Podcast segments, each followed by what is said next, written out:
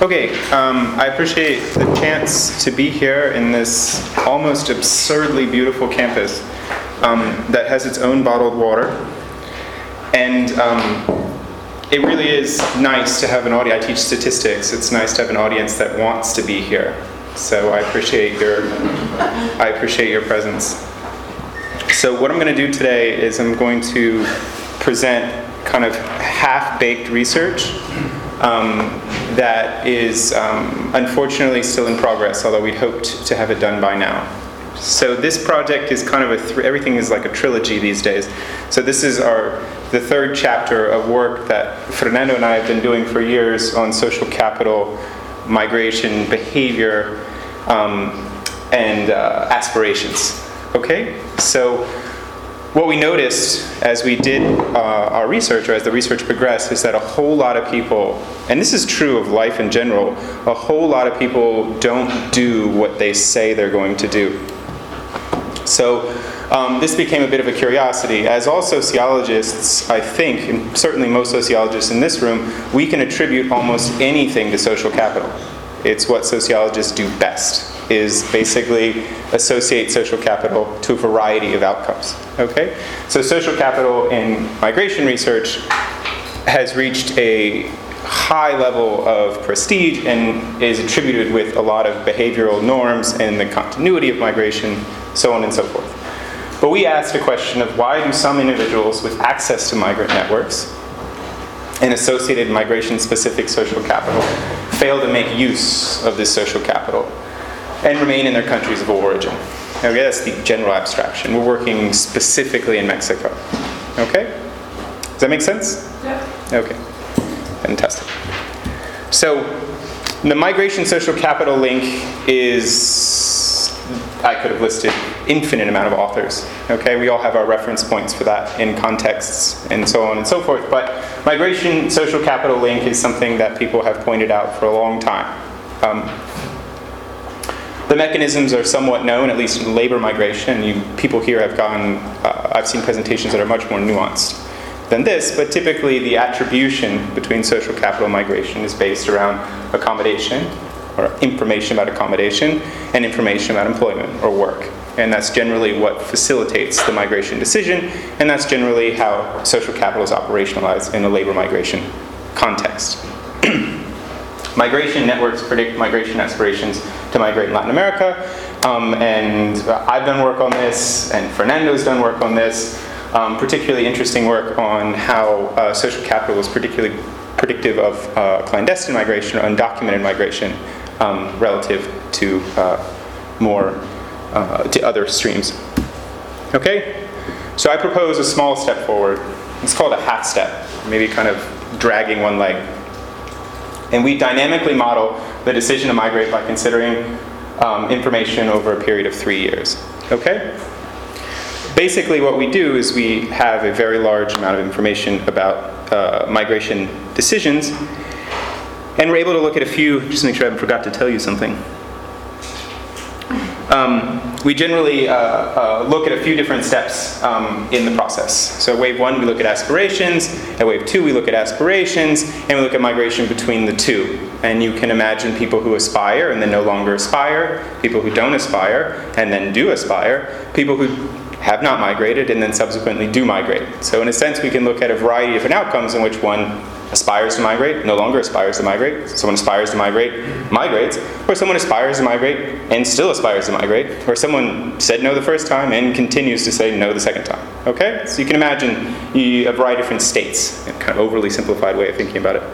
And this comes from a long tradition of in the migration decision making literature of the role of aspirations, or preferably if you have them, intentions. We didn't have intentions, this is what we did have. We had the Mexican Family Life Survey, which is a, a, really interesting survey for those who want to work on migration, publicly available. Have at it, enjoy it, tear it apart. Uh, the team that did it is wonderful, they're very nice people, and they will not answer your emails. However, if you go there, they will be nice and they will help you uh, facilitate a few of the, the kind of eccentricities of the data, so I suggest that you use it. As a result, we had wave one, wave two, we'll continue with wave three if we can, and about 10,000 individuals. Um, uh, it's a longitudinal sample, it's a household survey. Uh, we are looking at a certain age range, which explains why we don't have that many, but you have a, you have a lot of people. It's got very good follow up, about 90, over 90% in wave two um, are recontacted, including migrants who have left Mexico. Okay? So it's prospective panel meaning that no one's migrated in wave one, and by wave two, people may have migrated or not, but there's no selection in, in wave one that's premised on subsequent migration. Okay? This is the kind of nice stuff for people interested in aspirations. You have question one Have you thought about moving in the future outside the locality community where you currently live? And I've presented the uh, original language in which the question was posed. And then question two to where do you think you could move? Okay? That allows us to separate international migrants from people who are thinking of a very different type of migration stream. The most popular response is um, uh, to another state within Mexico, um, followed by international migration, and people, probably for a variety of reasons, don't consider two small moves to be worth mentioning.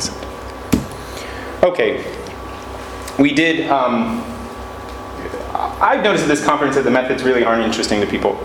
So we did regressions to kind of parcel out this. Okay, it was for those that care, it was a random intercept model because we had information at a higher level um, than just the individual.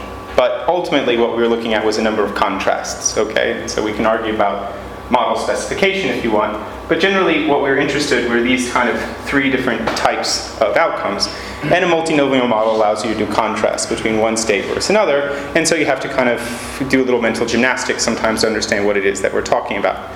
We looked at what um, Fernando is calling uh, more planned, and these are people who in wave two migrated or had migrated by wave two, versus uh, those that aspire to migrate.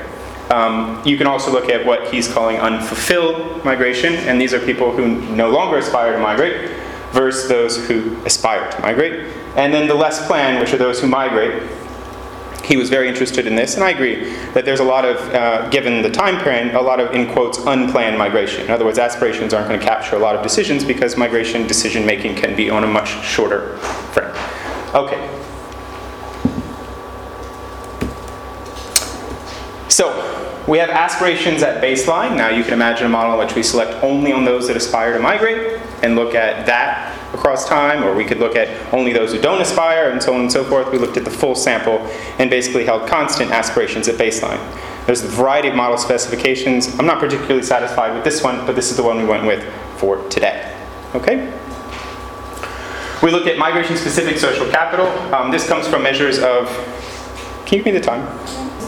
Okay.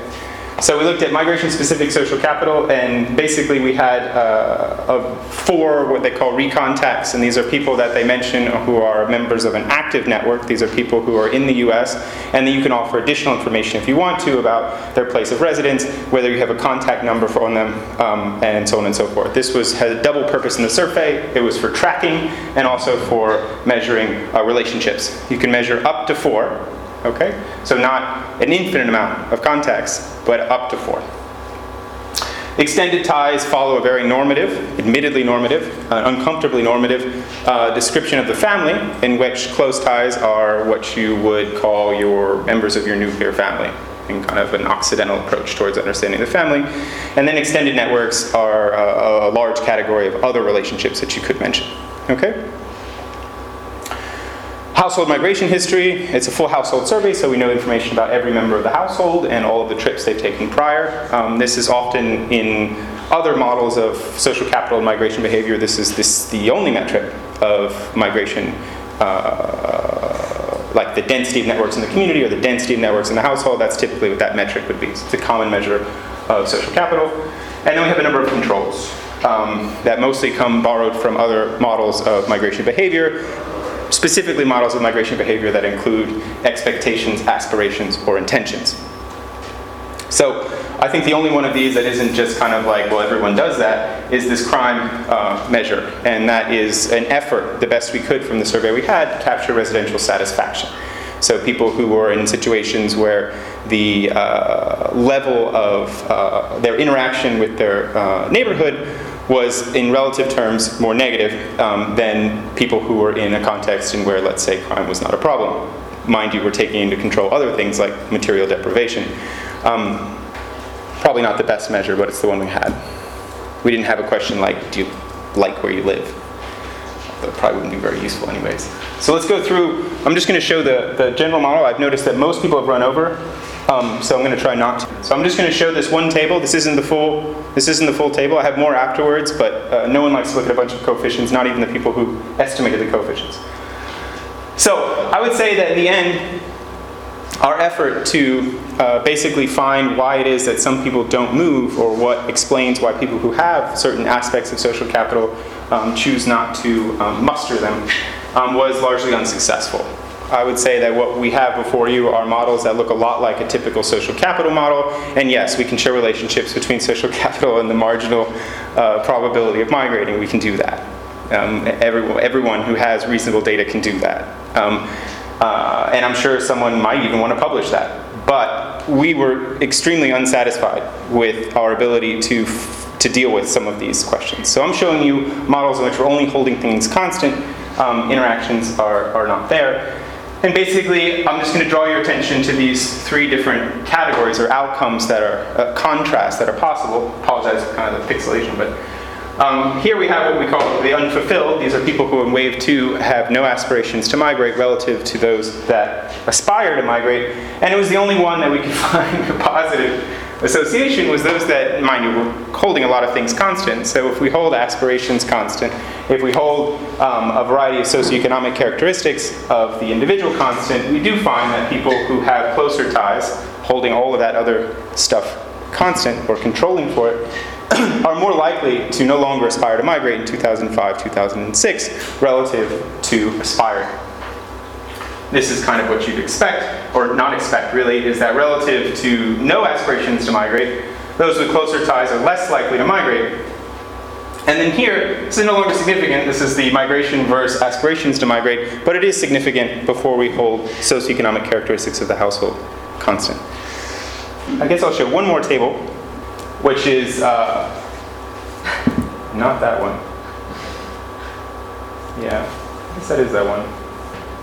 So those who uh, aspire to migrate in baseline with no social capital, these are models in which then they have no social capital, no active networks in the US, are more likely uh, to no longer aspire to migrate relative to aspire to migrate in the second wave. So these were the two kind of areas in where we found some positive association between social capital, where we could deal with some positive association with social capital, and people who do not move or no longer aspire to move. But I would say the results, I'm pushing them to say that we had results that tell a particular, at this point, a particularly coherent story.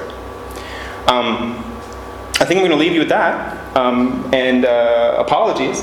Um, I think that the paper has a nice frame to it, and we certainly have the right data to answer the question. Um, but I think that uh, our results don't um, offer uh, a clean story the way I would like to tell them to you. And Fernando would say as much. Thanks.